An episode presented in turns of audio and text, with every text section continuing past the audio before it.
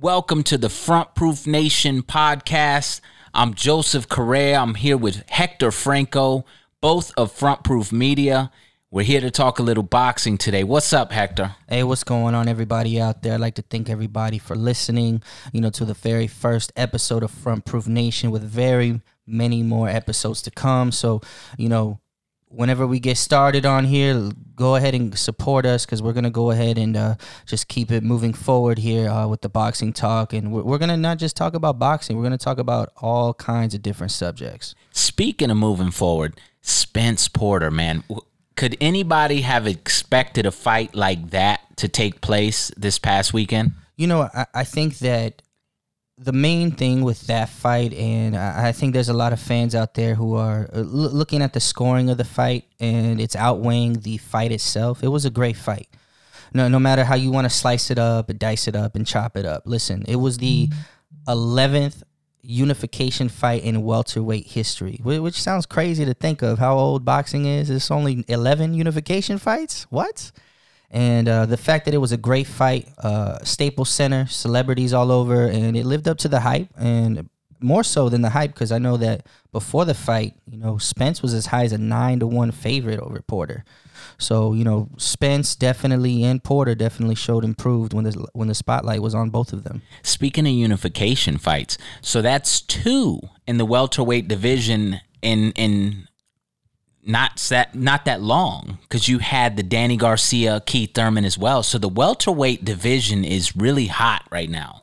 Absolutely. You know, welterweight, just like heavyweight, middleweight, you know, that's always been one of the top three divisions in the sport. It's always garnered, you know, a, a lot of the biggest names in the sport, you know, and, and we know them, you know, Oscar De La Hoya, Floyd Mayweather, Sugar Ray Leonard, Tommy Hearns, Sugar Ray Robinson, and, and the list goes on and on. So, welterweight has always been prevalent in the sport of boxing. When the welterweight division is healthy, just like the heavyweight division, I think that more fans will tend to tune in. So, I want to get uh, it out in the open immediately. Who do you think won the fight? Because there's a lot of people saying that the wrong man won or that it should have been scored a draw. Um, I want to get your thoughts, and then I'm going to share my thoughts on the fight as well. Yeah, absolutely. Um, you know, I, I, saw the fight in the movie theater uh, here in uh, Riverview, Florida, where I live at um, at the GDX, um, with a lot of boxing fans there. You know, I thought I might be. Uh, you know, there with a bunch of casual boxing fans, but to be honest, it was a lot of hardcore boxing fans there. Um, as far as how I scored the fight, I had it uh 115, 112 for Spence. I had it really close. Um, you know, just looking back on my scorecard, there's a couple of rounds that I made a little note on where, you know, it, it was one of those where it could have went either way. You know, I, I kind of flipped a coin or split hairs. You know, it was kind of a personal preference. And I think with scorecards, um, like how they were, where you had two judges who had it by one 116 111 for Spence, then another judge 115 112 for Porter. You're looking at rounds where it, it, you're not sure what's clean and what isn't clean and what's landing and what isn't landing. You know, Spence, excuse me, Porter tends to smother his own work. He he still does that. And because he does that on the inside and on the short range where Spence, you know, we talk about Danny Garcia, you know, being a mid-range hooker. Errol Spence is a short range hooker where in the short range he has the advantage and that's that's actually what caused the knockdown in the 11th round. Uh, agreed. Um, but what else could Porter have done in that fight? He had to make it ugly. He had oh, yeah. to get in Spence's chest because he wasn't going to outbox Spence from the outside. Um, he wasn't going to be able to match the skill level um, although he did show some some pretty good boxing skills, especially against the ropes. Uh, Spence Absolutely. would would back him up, and he would spin and gain the advantage um, off of pivoting. And and I was very very impressed with his ability to do that against Spence uh, continuously. Absolutely, I think that if you look at the first round, uh, the first half of the seventh round, you know Porter definitely used his movement and offset a lot of the things that Spence was trying to do. But I think at the end of the day, um, the fight was really close. Maybe it could have been scored a draw. I know that even on the live telecast, um, they went to Keith Thurman, I believe, in the sixth round, and Thurman had, a, you know, from what he stated, the first five rounds scored for Porter. So you know he, he probably had Porter winning the fight. You know you only need seven rounds to win, and uh, if the knockdown was there, you know you know you kind of split that. Uh, he probably had it like 114, 113 for Porter, you know, something like that. So it, it was definitely a very close fight. I don't think either guy loses anything. I, I think that Porter, he's still a contender in the weight class. I mean, you it, it, was way closer than what people expected. It was one of the fights of the year. I think that with Pacquiao, Thurman, Jose Ramirez, Maurice Hooker, and you know I know there's probably a couple out there that we're missing, but you know I can't speak highly enough of both fighters. They both put it on the line. Yeah, um, I thought it was a, a, really close fight as well. I had it 115, 113 for Spence. I thought the knockdown uh, was huge. I thought going in that you know, there was no way the judges were going to give Porter anything. Uh, probably based on exactly what you said the fact that he smothers his work. So it's really hard to see what he's doing sometimes Absolutely, you know? It doesn't look like he's as effective. Um, he's aggressive and he has effective aggressiveness but you you can't really see the work that he's doing sometimes. And you know where the judges are positioned sometimes it's difficult to see that type of work uh, depending on where you're sitting. Hence the reason why one judge had it one way and two judges had it another. Um, an, another thing, um, Spence being the boogeyman, the guy that they're billing as the next thing, uh, you have to think going into the fight, if it's close enough, he may get the nod. You know, um, not to pull politics here, but you know that's a real thing. So yeah once the knockdown happened, it was almost like the writing was on the wall. But I also, yeah. even though Porter fought after the knockdown, you still could see a little bit of life was sucked out of him, almost like he knew the writing was on the wall as well. That, that's a that's a great point, and, and I feel that way as well. Um, although he, he spoke about how he, he I think might have been conscious of that, that he was feeling that way. So he spoke about how he had to keep his head up after that. A good example of that is uh, Timothy Bradley in the third fight with Manny Pacquiao. When he got knocked down by Pacquiao, he went back to the corner and like threw his hands on his legs and, and looked really disappointed. Like he knew that, ah man, the fight just got away from me here. And I think uh, Porter probably knew that. Um, you know, one of the biggest differences in, controversy that about this fight, though, let, us look at the CompuBox really quick. Um, you know, we have Spence landing 221 out of 745 total punches at a 29.7% connect rate. And we got Porter landing 172 out of 744 total total uh, landed punches at a 23.1% connect rate. The biggest difference here, and this is where some of the controversy and a lot of the debate is at, is in the body shots.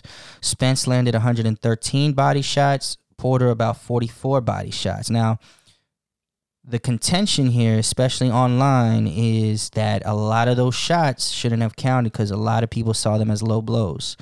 Um, I know it's difficult, especially with a Porter fight, to know is because Porter didn't complain at all. I mean, some of those shots on the replays, you could see that they were clearly low.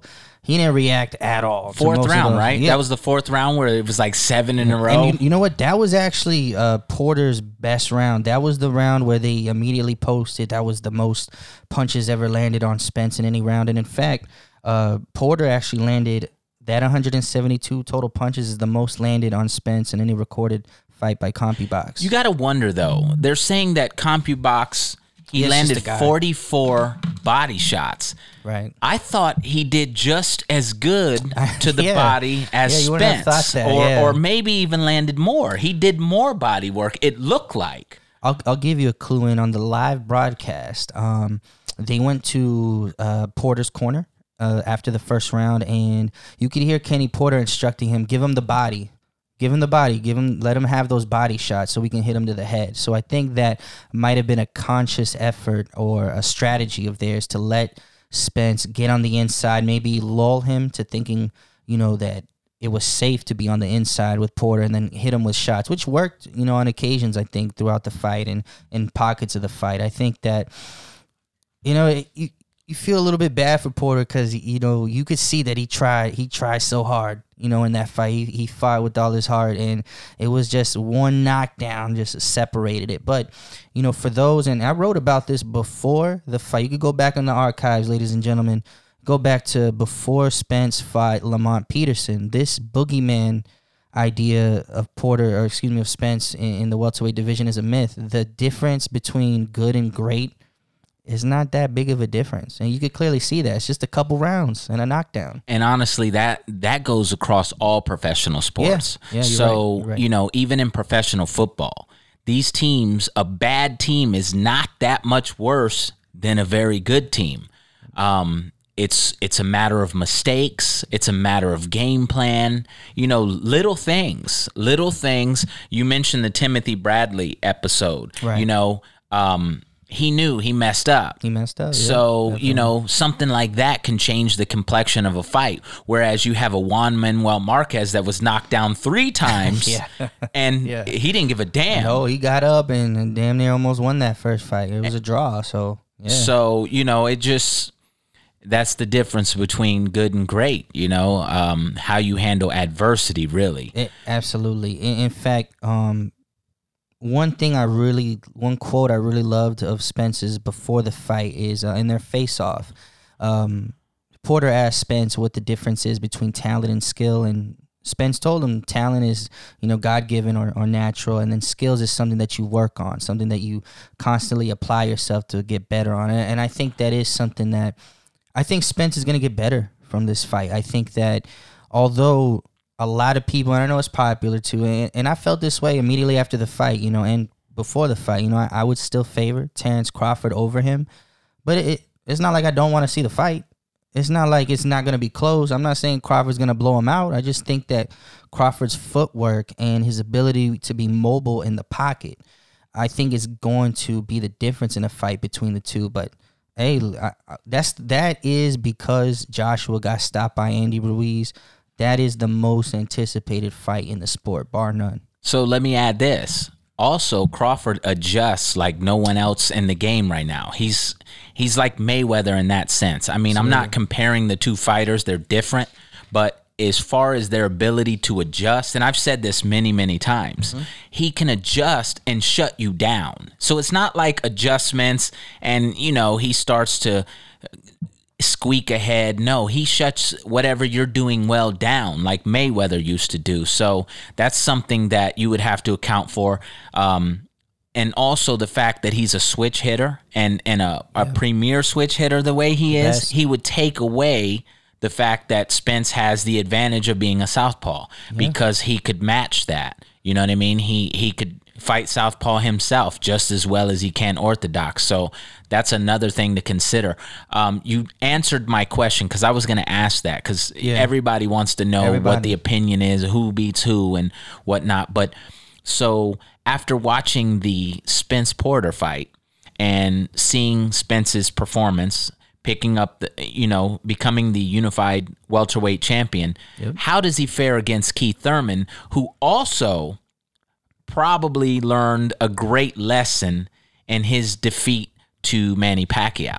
Absolutely. Um, in, in fact, uh, I wrote about that as well. You know, Manny Pacquiao before the fight with Keith Thurman said that he wanted to inspire people with his performance, and I think that the person he might have inspired the most may have been Keith Thurman. You know, Pacquiao lost his first pay per view fight against Erik Morales, and you know now you know twenty years, not twenty years, fifteen years later or fourteen years later, you know, uh, same thing happened to Keith Thurman. Um, I definitely think that for those that think that Spence would have just walked down uh, Thurman and uh, just it, it's funny that narrative exists. The same thing with Kovalev, weak to the body, right? And you know, hey Pacquiao, uh, Porter, they all hurt Thurman to the bo- to the body, but Collazo landed the perfect body shot.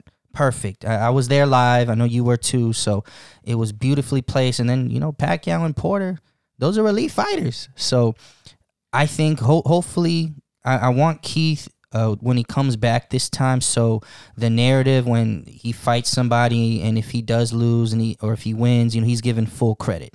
I want him to when he comes back because you know if you don't know he had surgery on his left hand. You could see it on the telecast. Um, and I want him to come back after surgery, which he said around the summertime next year, and fight a couple more times. You know, because if he, I know he had to accept the Pacquiao fight because it's a Pacquiao fight. I'm gonna accept that. That's money. That's pay per view, obviously. But if he really felt, and a lot of uh, his fans feel that he needed a couple more fights to get back in the groove. Let, us see that, even if against this low, even if it's against lower competition, you know. So I, I definitely want to see Thurman Spence in the future, but I want to see Thurman, you know, get in there and, and knock off all the rust, get all the injury bugs out of there. And, you know, hopefully he can. And I, I think that'll be a competitive fight. There's no way Spence is going to blow through Keith Thurman like he did Chris Algieri or Leonard Bundu, these guys. You know, that narrative, I think Shawn Porter proved that that's a false narrative. Yeah. I, and, you know, if you go back and watch that Keith Thurman Manny Pacquiao fight, yeah. the second half of the fight, he really beat Manny it's, up. It's like the what they have in the car mirrors. Things are closer than they may appear. Yeah, he, I, will admit that. You know, uh, I was there live for that fight, uh, covering it, and uh, you know, in the building at the MGM Grand for Front Proof Media, and you know, watching the fight. You know, it, the thing is, when you're in that stadium, you almost fall for it because you know we're media. You know, I'm, I wasn't cheering for Spence, or excuse me, I wasn't cheering for Pacquiao or Thurman. But that first round, when Pacquiao knocked Thurman down, it was like an explosion in the arena where it's like. Oh man, there's Felt no like way Pacquiao's. The yeah, it was like, yo, oh Pacquiao's back. He still got it, and you almost wanted him to to beat Thurman, and then slowly, slowly you see the comeback. I know you mentioned. Um, I think when we talked about this, uh, uh, like the third round, you saw, or the fourth round, I think you fourth told round. me, uh, you know, a slow comeback, and then luckily, I think Manny had that, uh, you know, eighth, tenth, you know, he did. I think the eighth was close. Tenth round, he won because he hurt him to the body. He needed that uh, to pull out that fight. But you know, that that's another one of those fights where the split decision was probably the right way to go. You know, you had somebody who had Keith coming all the way back, and then other two judges who had Manny, uh, you know, clearly winning. And talk about Manny, Manny's condition in that post fight press conference. Ah, that's correct. Uh, you know, Manny's Manny did look um, beat up. Uh, he did say that uh, it was the most hurt he had been since the Margarito fight, um, and, and, I know that after the Broner fight as well, there there was some issues with his eye um, as well. You know, I don't know the the total extent of that, but Keith looked, you know, and you know more about this as well since you fought before that. Um, a lot of Keith's marks on his face were from blocking punches. You know, they're from the gloves, kind of clearly, and, and that's scraping. Not, you know, I just want to make this clear: we're not taking anything away from Manny Pacquiao's victory because at the end of the day, whether Keith Thurman was hurt, whether Keith Thurman wasn't as active, he was still thirty. Manny Pacquiao was forty. Manny Pacquiao has seventy plus fights. Keith Thurman was supposed to win that fight. You know, at the end of the day, he was supposed to put away the dude that, because uh, this is a multi generational dude. I mean, the guys that Pacquiao has fought are all retired. You know, Erik Morales, Marco Antonio Barrera, Marquez, De La Hoya, Mayweather, Cotto. Those guys are all retired. So in in the fact he's gonna fight next year, it's gonna be the '90s, the 2000s, 2010s. This four decades this man has fought. Do you think he'll fight next year for real? Pacquiao. Um, I mean, he doesn't need to. He, he he's doesn't. he's accomplished this, everything. Need, because listen, Manny Pacquiao has so many records that he's broken, and now he's the oldest fighter to ever win a welterweight belt. It's kind of like you know he got a great fight, he won. It's probably a good time to to hang him up, just like Marquez probably should have hung it up after he knocked out Manny, because that was you know the perfect shot, the perfect victory over his main rival, but the end of the day, there's still money on the table. There's still money, even if it's Mikey Garcia, if it's Amir Khan in Dubai. Amir Khan's been running his mouth for doesn't doesn't he always decade. though? He's I like know, the weak chin version of Adrien Broner. Like he just keeps getting fights. Yeah, yeah. You know what I mean? Yeah. He can lose and lose and lose and lose because Amir Khan seems to lose the top level fights, when he fights top level competition, and then he'll pull out one that you might think he he would lose or be knocked out in. So he keeps getting fights. And I'll tell you why I think that happens. Amir Khan is one of those guys where his talent is immense. He's got that hand speed. The chin is his his definite, you know, his nemesis, proverbial Achilles heel. Yeah. But um, he didn't stay active. When he loses, he doesn't come back and, and fight, you know, guys to hone his skills. He comes back, you know, like the Canelo fight. He fought Canelo, I believe, after he fought Chris Algieri. And that was like a year between those fights. It, Amir Khan, to me, is one of those guys that just did not hone his skills enough to become better. I think he's one of those guys where we'll look back in his career and say, man, he could have been a lot better than what he was. Uh, but you know, speaking of that though, um, of being better than we what we may think they are, you know, we got a fight coming up this week, and I'd like to give a shout out to our boy, uh, our our contributing photographer Jose Miranda. You know, check him out, uh, JMJ Cinematics. He was actually in the building for us at the Staples Center, uh, taking shots for Spence Porter, and he'll be at Madison Square Garden this upcoming weekend for the vacant IBF middleweight championship fight between Gennady Triple G Golovkin and uh, Sergey Derevyanchenko.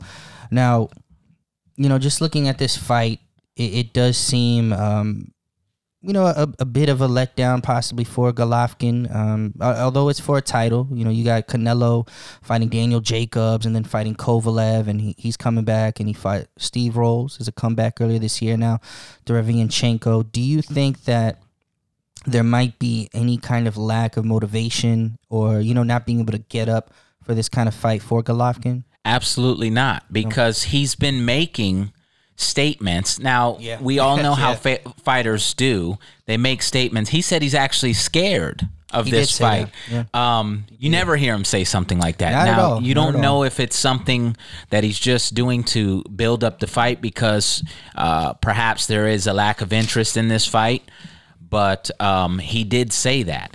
And the fighter across the ring from him is no slouch. Not at all. I mean, he he's the professional experience is definitely different uh, between the two. You know, we got Derevyanchenko, 13 and 1, 10 knockouts, you know, he he's fought some good fighters, Daniel Jacobs, Jack Culcay, who probably best known for fighting Demetrius Andrade in a close fight, Tureano Johnson. But he, he does have a deep amateur background. Oh yeah, um, he's he's actually a former um, European Championship gold medalist in 2001, 2002, multiple tournaments. He actually fought in the World Series of Boxing, which um, which allows amateur fighters to fight, I believe, in three to five round professional bouts without it affecting their amateur record. He actually went twenty two and one.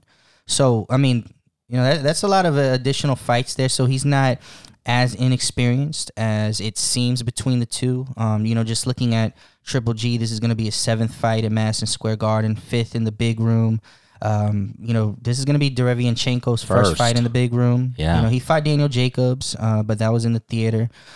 You know, I, have covered two fights at Madison Square Garden, Golovkin Jacobs and uh, Lomachenko Linares, and honestly, if somebody from New York is listening, I still don't understand that building. It's got like three arenas in one giant building. You know, you take an elevator to the third floor. Somehow you're in the uh, big room that fits 20,000 people. Take an elevator down to the first. It's the 5,000 theater, Hulu theater room. You know, it was a bit confusing. it's an me, illusion, It's an illusion. That's what I'm saying. It was like an illusion there, man. I didn't know what was going on, but I'm excited for the fight. Um, you know, anytime Triple G fights, you know, they're they're usually exciting fights. He's never really in boring contests. I think one thing I love about Triple G is that he he has something for everybody. You know, he can mix up the boxing skill. We saw um, a lot in the second portion of the Canelo fight, and then uh, of course the David Lemieux fight is probably the most prevalent one, where he he showed his ability to box and use his utilize his jab, and you know he probably him and Kovalev. Uh, but I would say his is better. I think he probably has the best jab in the sport, at least top five. I would yeah, say at least top five for sure. Pretty solid jab, and and his competitive spirit. Oh yeah. Um, oh, yeah. is what sets him apart. You know, we've been told personally that you know his competitive spirit and confidence in himself is only rivaled by Terrence Crawford. So that's, ah, that's right. You know, that's, that's right. saying a lot because um, who we were told by deals with fighters a lot and oh yeah up close, up you know yeah. um and that's saying a lot and you can see it you can see that triple g he goes in there and he has one mission and he's going to seek and destroy. Oh yeah. Um, Oh, yeah. With Rolls, he kind of took his time. New trainer, Jonathan trainer, Banks. yeah. So you know he kind of took his time, box. But when it was time to get him out of there, that's what he did, and did. and he did it in a fashion that was unconventional. He threw a hook it. to the top of the head, Oh, yeah. and you know Switch southpaw at the last second, hit him with a left hand. yeah, the only person I've seen throw those in recent years was Marcos Maidana. he, he, but Yeah. Maidana's wasn't as pretty. No, like, not at like all, this not was at all. plotted. You Oh, know, yeah. uh, Maidana. That's just how he threw punches. Hey, you know what? Maybe he saw Maidana do it, and everybody else was like, "Man, he don't know how to throw a punch." And then don't know. Golovkin was like, mm, I think I'm gonna take Golovkin is just so uh, versed in the ring. He He's is. I got so mean, much experience that he 345 amateur fight wins with just five losses. Correct. It's you know the guy's experience is telling. Um, it does. You know, we'll see how long uh, we can keep. He can keep this going. You know, personally, if a Canelo fight isn't going to happen in the near future, It's although not. I think it it could. I mean, you know, if DAZN puts pressure on both, but you know, it, it is what it is with that. You know, if I was Triple G, you know, a guy doesn't want to fight you, it, just move on. You know. I mean, we don't even know where Canelo's going to fight. This Ah, dude, he's about to fight Good. Kovalev, uh, which we can just move right into that uh, right after this. Yeah. Um, give me your prediction on the Triple G Derevchenko fight. Who do you think wins and and why? I'm gonna I'm gonna roll with Triple G just based on experience um, here and his jab. I, I think that Derevianchenko, in a lot of ways, um, for for me at least, you know, the Jacobs fight was really close between him and. So was Triple G's fight with Jacobs. I know I had Triple G winning. You had Jacobs winning that fight. Yeah. So that's that's probably a fight that should have been a draw. Yeah. You know, Oh, um, I had it 115, 113, um, but I also could see the draw, Yeah, and I was also could see the Triple G win. So it was that close. It It was was, really close. It was a coin flip. You know what I mean? I mean, there, you it- can't argue with with any decision there. not not at all. It, it was very close. Closer Um, than the Canelo Triple G one. Tell you that. absolutely, uh, absolutely. Um, and yeah, it, I think that that particular fight, the first one, and you know, we, we don't need to go into that when people know about the Adalaide Byrd scorecard. You know, which was complete and utter trash. But you know, as far as Triple G Derevianchenko, I, I I would go with Triple G. Um, I, I feel like his experience will likely lead him to win. Although I will say this. I do not think he'll stop him. I I think it's going to be like the Jacobs fight where it will be close, but I see him winning a unanimous decision. Um, Derevyanchenko, however, he's the younger fighter uh, at 33 versus Golovkin's 37. He's strong. Um, he's very he looks very strong and sturdy. And also one thing is, um, Derevyanchenko's trainer, if I'm not mistaken, is Andre Rozier, who trains Daniel Jacobs. I'm not sure what they did when those two fought. Um, you know, I forgot exactly, but that's a guy who knows Golovkin as well. You know, maybe he, didn't come out with the official victory, but it was close enough. So it's going to be a very interesting fight. I think it's going to be tactical. You're, you're going to see two elite uh, pugilists in there, but I, I see Triple G pulling it out just you know based on his experience and his jab. And I think that one thing that Jonathan Banks is trying to implement more on Golovkin is to let his hands go a bit more, which he did in most of the time in the last half of the fight against Canelo in both fights, where he started to let his hands go more, use his jab more, you know, make Canelo pay for you know any kind of missteps that he took with attempting to counter. So I'm looking forward to it. You know, and anytime a fight like this happens at the Garden, you know, and I I hope that from this point on we'll see Golovkin in with other world champions. Hopefully, this will lead to fights with Andre, but you know, the one man odd out, and, and just like Crawford is kind of out of the mix uh, with the welterweight division, um, with you know the whole division with the PBC and Top Rank is Jermall Charlo, who unfortunately for him, although I, I believe he's now the official WBC middleweight champion because they elevated Canelo to the franchise champion. We'll get into a little bit more about um, yeah. uh, sanctioning At the- at the end organizations just a second here, but um, you know, I think that Triple G after this, you know, hopefully we'll, we'll see a, few, a lot more unification bouts, you know, with some of the other top middleweights from this point forward. Yeah, um, you know, with Jonathan Banks, just to touch on that, I, I see he's not only making Triple G uh, think about letting his hands go a little more, but there's more of a flow. So uh, he's emphasizing, I think, hey, you're powerful regardless. You don't have to really sit down on everything.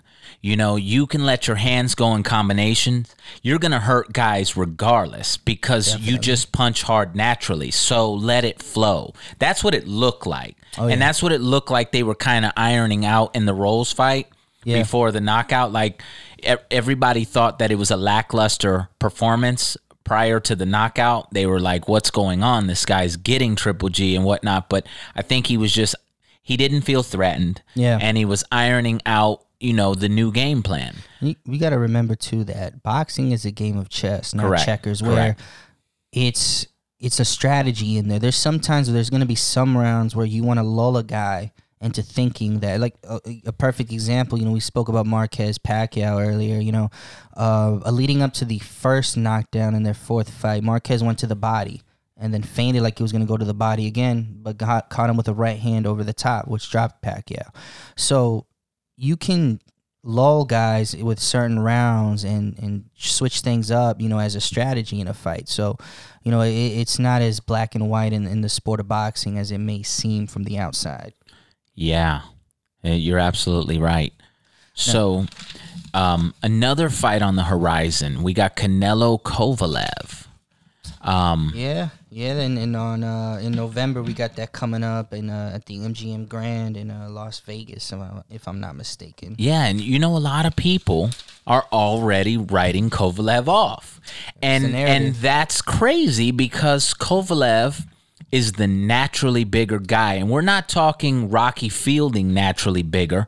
We're Not talking about a naturally bigger, stronger guy who was at one time a pound for pound uh fighter.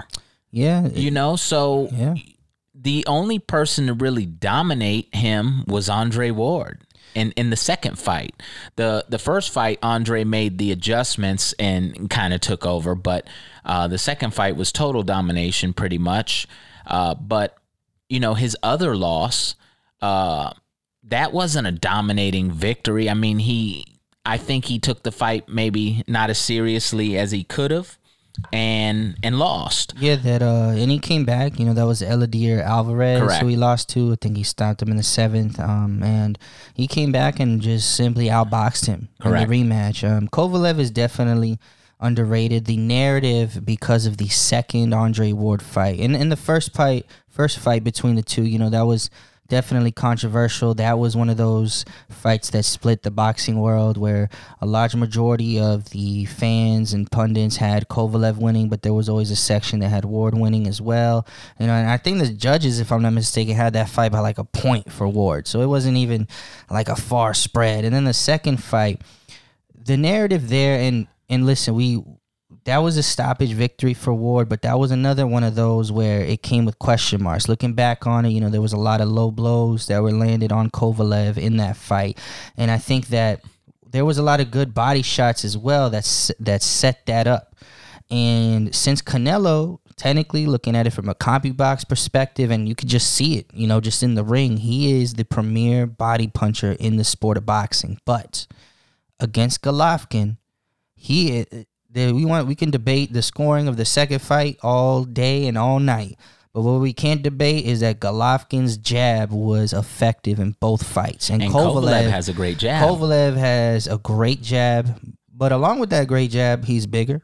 He's got the bigger reach, and we we we can already see the narrative of the fight. Canelo is gonna want to get up close, have this fight be in the short to mid range. Ko- Kovalev is going to want this fight fought in the long distance range to set up his jab, to set up right hands, possibly. And Kovalev hasn't utilized this as a lot. I think he utilized it more against Hopkins. You know, that was five years ago. Though, is you know, jabbing to the body, right hands to the body. You know, utilize that against Canelo. He'll Uh, have to because Canelo in recent years um, has tremendous upper body movement. Oh, he has yeah, stone he- feet. yeah. He's he's kind of flat footed, right? But his upper body movement, uh, his defense up top is great. Oh, yeah. he, He has even- exceptional defense with moving his upper body. So rolls jabbing rolls to with the, body jabbing to the body will neutralize a lot of that. And Yeah. and Kovalev definitely is going to have to utilize that to get Canelo where he wants him because Canelo being the smaller man is going to be pretty slippery for Kovalev. Oh yeah, Um, it could be in a it could be a disadvantage um, for the taller fighter when you're fighting a shorter fighter sometimes because there's gonna be moments I think when they're on the inside and Kovalev is gonna want to create space to get punches off, and Canelo's not gonna need that space to get those punches off. So Correct. I can And- definitely see Canelo hurting Kovalev, but I, I just I, I don't see the narrative where and I know a lot of that has likely been painted by some of the broadcasting of especially in Kovalev's fight with Anthony Yarde, you know. Um, and Andre Ward, he's a great broad- broadcaster, you know, commentator. I, I can't take that away from him, just like I can't take away any of his accomplishments in the ring.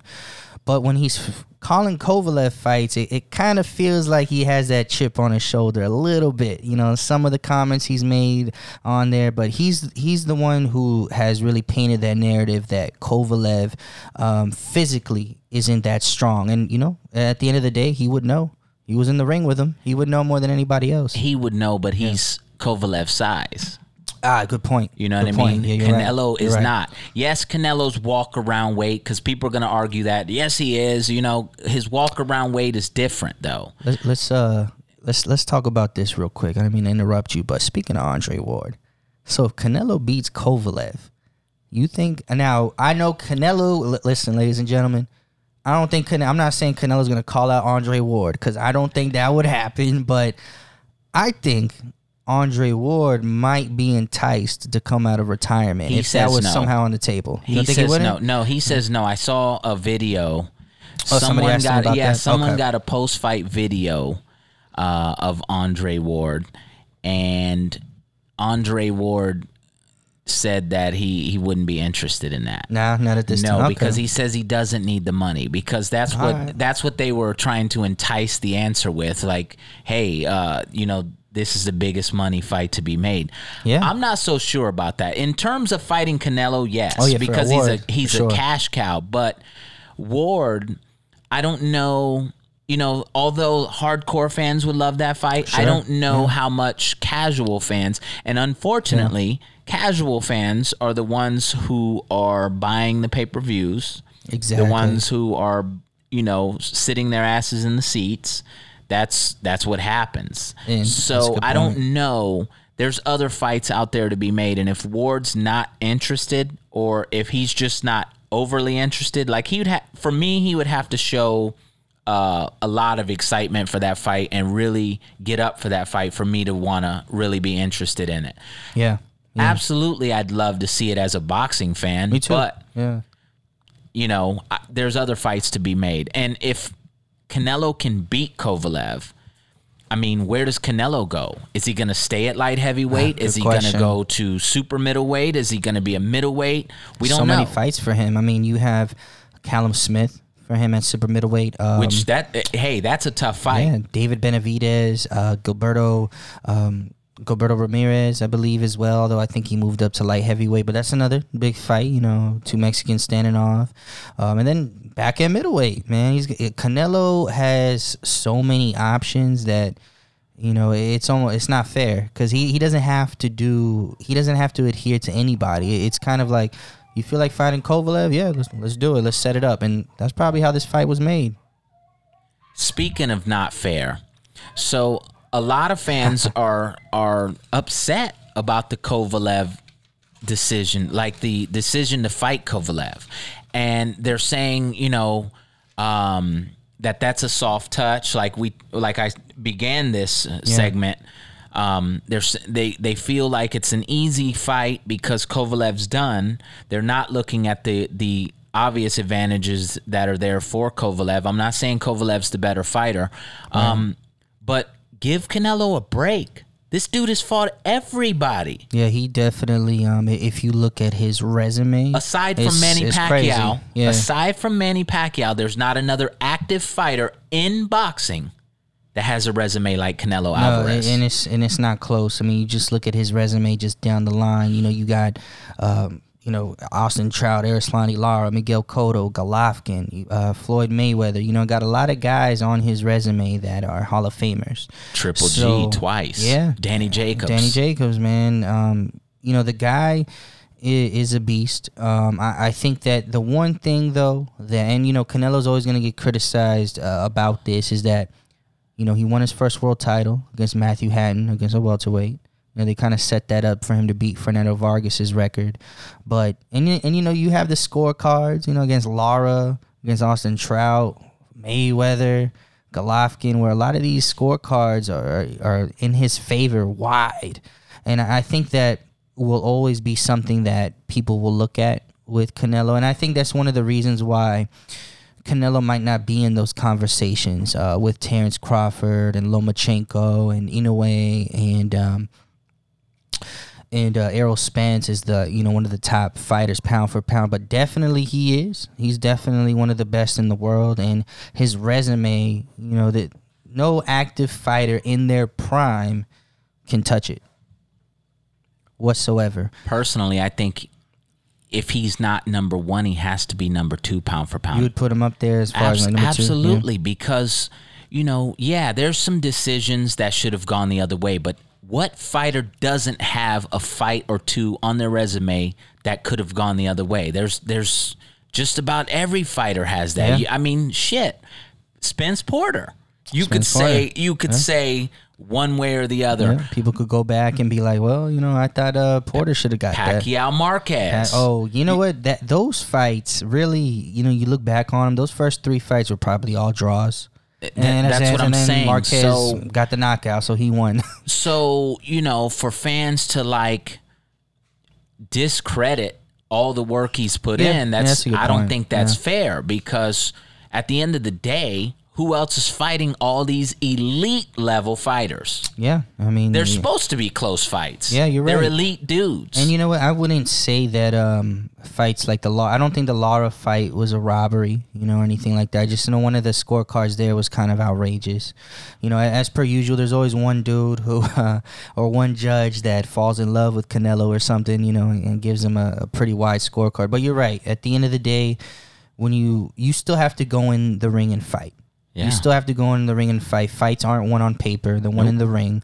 So definitely, Canelo deserves that respect as one of the best in the world. But you know what? At the end of the day, being pound for pound doesn't get you a bigger check. Being known gets you a bigger check. So I, I don't think that's something that is a concern of Alvarez's. You know, that's something that, uh, you know, us, you know, journalists, media members, you know, will- will- Fans. fans, you know, will debate over, you know, until you know until the end of time. But you know, Canelo Alvarez has definitely stamped himself, you know, as one of the best fighters from Mexico. And you know, if he beats Kovalev, he'll have joined, um, I believe, Jorge Arce, Erik Morales, Juan Manuel Marquez as the only fighters from Mexico to win four titles in four divisions. Although, um, no, I think I'm missing Mikey Garcia there as well. I know he's a four division champ as well. But speaking, I got a question for you. yeah, yeah, go ahead. I got I got a real uh, real question for you. What's up? You want a championship belt? Do I want a championship belt? Yeah. Hell yeah, I want a championship belt. The? WBA currently has 42 title holders in 17 divisions. What do you make of that?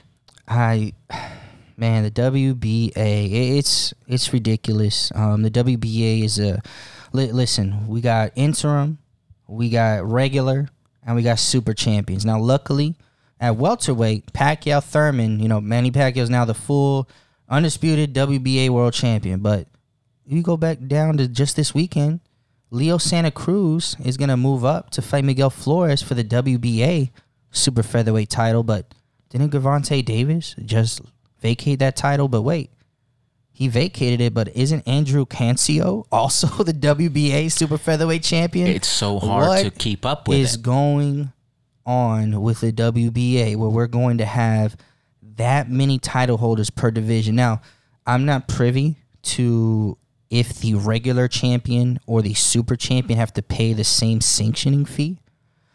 But at the end of the day, it makes it to where the sport of boxing looks. I'm not saying that it is or the WBA is being crooked, but it has the it creates that perception that things are crooked in the sport of boxing. When you have a when you have one sanctioning organization, the WBA, and the WBA is along with the WBC, aren't they the oldest in boxing? You know, I think the IBF became prevalent in the 80s and probably the late 80s, and then the WBO, you know, got prevalent with Oscar De La Hoya, Marco Antonio Barrera, Naseem Hamed in the 2000s. You know, that wasn't even looked at as a as a real championship belt until maybe the 90s. You know, like that heavyweight too, Ray Mercer and things. So we don't need another. We don't need another belt, y'all. We, we got four. I'm cool with four. You know, WBA ne- needs to relax, and thankfully, somebody other than fans and media actually spoke up about this. Um, WBO president um, Francisco um,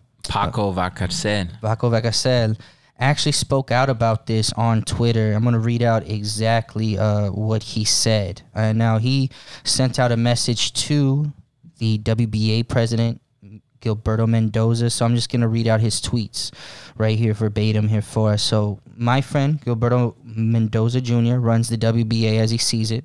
What I don't understand is the complacency of certain boxing writers and TV commentators when it comes to the 42 so called champions that the WBA currently has in 17 divisions, which have been designated as super, regular, interim, and gold. See, I didn't even know about the gold one. Yeah. Uh, for example, they currently have four champions in the heavyweight division. I don't understand it, and I'm not going to keep quiet about it either.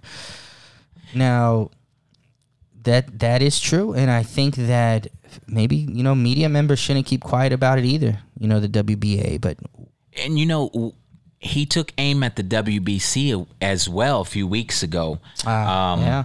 And he really didn't like their decision to create um like the Mayan belts, the commemorative Mayan belts, the ones that were given out for the Tyson Fury Otto Wallin Yeah. uh, fight, um, and the Jaime Munguia fight with Patrick Allotey. and I think they did that with um, like Triple G. Canelo and then the Cotto Canelo fight too. They had like some belt. What his for argument was, neither Fury Wallin or Munguia Allotey had anything to do with the WBC. Mm-hmm. So, you know, he's right in that sense. Like, why? I mean, the WBA is a little bit different because WBC these are commemorative belts, so they don't. They're more like trophies. Yeah, like you for the won winner of that event. Yes. event, So you know, as far as I'm concerned, I I can see that um, being awarded. It I don't. I don't mind that for I don't certain either. events. like- WBA's giving out belts. These are considered champions, yeah, and they're they're collecting you know sanctioning fees on these belts. So Yeah. um, it is a little puzzling to have 42 belts. That's it, it's it's or overboard. 42 champions. It's That's it's definitely overboard. You know, the goal is to have 17 champions over 17 weight classes. That's. They've more than doubled that. So you would think that we would that would lead to more unification fights, but they they didn't even order Gervonta Davis to fight Andrew Cancio.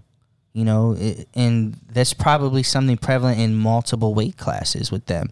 So if you're going to have multiple champions in weight classes, why aren't you ordering them to fight each other so we can clear that up? And you know, they might not be doing that because they might be collecting those sanctioning fees. man, that's gonna make the next episode very very interesting because um, I want to talk about Dana White entering boxing gonna and interesting. knowing that the UFC only has one belt per. Well, no, they have the interim belts now.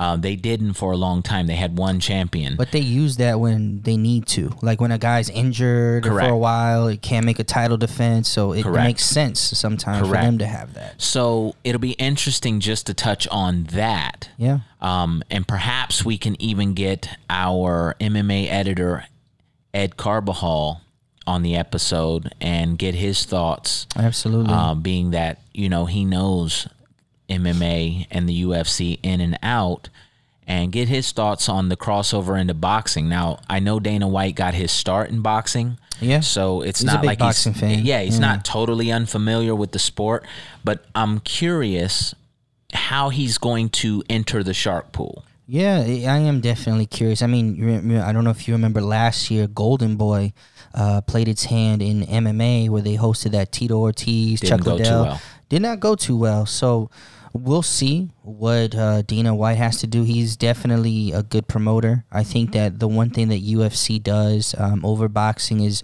just just look at their YouTube channel. Look at how many videos, how many post fights, how many, or excuse me, not post fights, how many of these pre fight 24 7 kind of videos they have. I'll give you an example. Spence Porter was really good promotion. None of those, and apparently there were four episodes of that fight camp series that they did. They only posted one episode, and it was only six minutes on their YouTube channel. And now that fight still did well. I'm not saying that that you know was the cause of maybe more or less pay per view numbers, but little things like that, I think that would would be a good thing for a lot of fighters that end up signing with Dana White. Because I'm sure you know there's a whole group of fighters that might not be with a promoter, might not be happy right now, that'll probably be more than willing to at least take a chance with Dana White. Hey, we'll leave it there. We'll leave we're, it there. We're gonna, yeah, we're gonna touch on that the next episode. So, last few things: Kovalev, Canelo, who and why? you know, giving an early prediction here. We're about, I think we're about a month away, right? Uh, I think that fight's November 2nd. Uh, it's October 2nd as of this recording. So, you know, right now, I- I'm actually going to go with the bigger fighter. I'm to go with Kovalev in this one um, by decision. Um, I- I'm thinking that in the biggest fight of his career, um, I- I'm thinking that Kovalev will fight strategically, kind of how he did with Hopkins. Although uh, Hopkins, you know, Hopkins is almost 50, but still, you know, I, I think that Kovalev will be smarter. I think he'll utilize his jab. I think one thing that he should take from the Andre Ward fights, which, you know, honestly, he didn't do that against Anthony Yarde. So he, he might not, you know, you just don't develop this. If he learns how to clinch, that could be the difference in in winning that fight because when he Canelo's gonna get up close, Canelo's gonna land body shots. Um, if he's able to clinch on the inside and hold Canelo and kind of stop his momentum from going off, because one one thing also that people forget about Canelo is that as far as combination punching is concerned, He's one of the hey, he puts those punches together Yeah. beautifully. Some it, it- one of the best examples, and I know this guy, you know, recently just came back um, against Peter Quillin, Alfredo Angulo. Go back to that fight. Some of the combinations landed were, you know, first of all, they were they weren't predictable. Number one, and two. All of them just just came perfectly executed as well. They were sharp punches. Is Let's what I'm be trying honest, to say. though. Angulo is not the No, no, no, not at all, not at all. He, just- he doesn't have hand speed uh, of the gods. No, you know. no. I mean, um, he- you know, shout out to Angulo, but you know, we know he where he's, his he's levels limited. at, but he's limited. you know, very tough fighter. You know, and I- I'm, you know, speaking to him, I'm very surprised he, um, you know, made that comeback against Peter Quillin. You know, I was happy to see that. Um, you know, I thought it was Quillin beating himself more than Angulo beating could've Quillin. I, I thought that, um, and and I think Quillin thought the same thing that he could have done more. But he's another one of those fighters that's just not that active. You know Yeah. what I mean? Yeah, he, he doesn't stay active, and you know that's what happens that's when the story of this era, man. You when know? you're out of the ring. It's it's very very tough. The and he's what 36, 37? I I would love um you know to get a you know who, when we get somebody uh, in, in studio to interview, you know over the next uh, few episodes, I want to ask them how they feel about uh, the activity because I know a lot of fighters they might feel that hey they they stay in shape, they keep sparring, they stay in the gym. Maybe they don't feel like they need to fight a couple times a year or more than two times a year, but you know other guys I I feel like you know, a lot of guys are iron sharpens iron, and you know, a lot of guys have plateaued. I feel their development because they don't fight often enough. Yeah. Uh, hey, I mean, why don't we ask Kid Chocolate? Yeah, You know what? I'm Yeah. I'm gonna give him a call, and for the next episode, if we can get him, I'll, I'll we'll ask him that question. I mean, why not? We're talking about that fight. Why not get his thoughts on exactly what that did, or if he felt like that did anything, and maybe even encourage younger fighters to to look at it, you know, and and develop their strategy based on on that because he's a really good dude. absolutely, absolutely. But um, you know, we're here to gonna wrap things up here for the first episode of the Front Proof Nation podcast. Um, you know, go ahead and give us a follow at uh, Front Proof Media at On our, IG and Twitter. Twitter, Facebook as well. You know, give Joseph a follow at his page, just Front Proof. Give me a follow at Hectorgram on IG and Mr. Franco on uh, Twitter as well. You know, any fan questions or any questions at all you guys have for us. You know, any ideas for the podcast. You know, if anybody you know wants to know how to call in and ask questions or ask questions that they want answered on any future podcast, you know, shoot a message our way. Yeah, get your behind on the show. yeah, exactly, Um, exactly. Yeah, you can DM us IG at Front Proof Media. You can also send us a direct message on Twitter, as he mentioned, uh, at Front Proof Media as well. Um, Front Proof Media on Facebook. Also, um, if you got specific questions or anything, you can always email us yeah. at editor at frontproofmedia.com. We'll be happy to answer your questions, um, some of which we'll choose to answer online or, Yeah. or on the podcast, rather. And uh, we look forward to, to building a polished product in terms of the podcast. This is a new platform for us Yeah. um, something we've been looking to tackle for quite a while. We've been on other podcasts. Shout out to the Standing Eight podcast.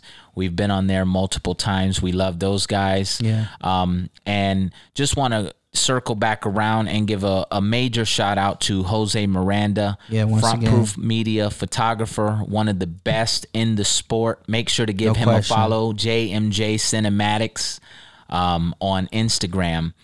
Um, we're going to go ahead and cut this here. Uh, we thank you so much for listening, and we'll be back two weeks, episode two. Yes, sir. Front Proof Nation, baby.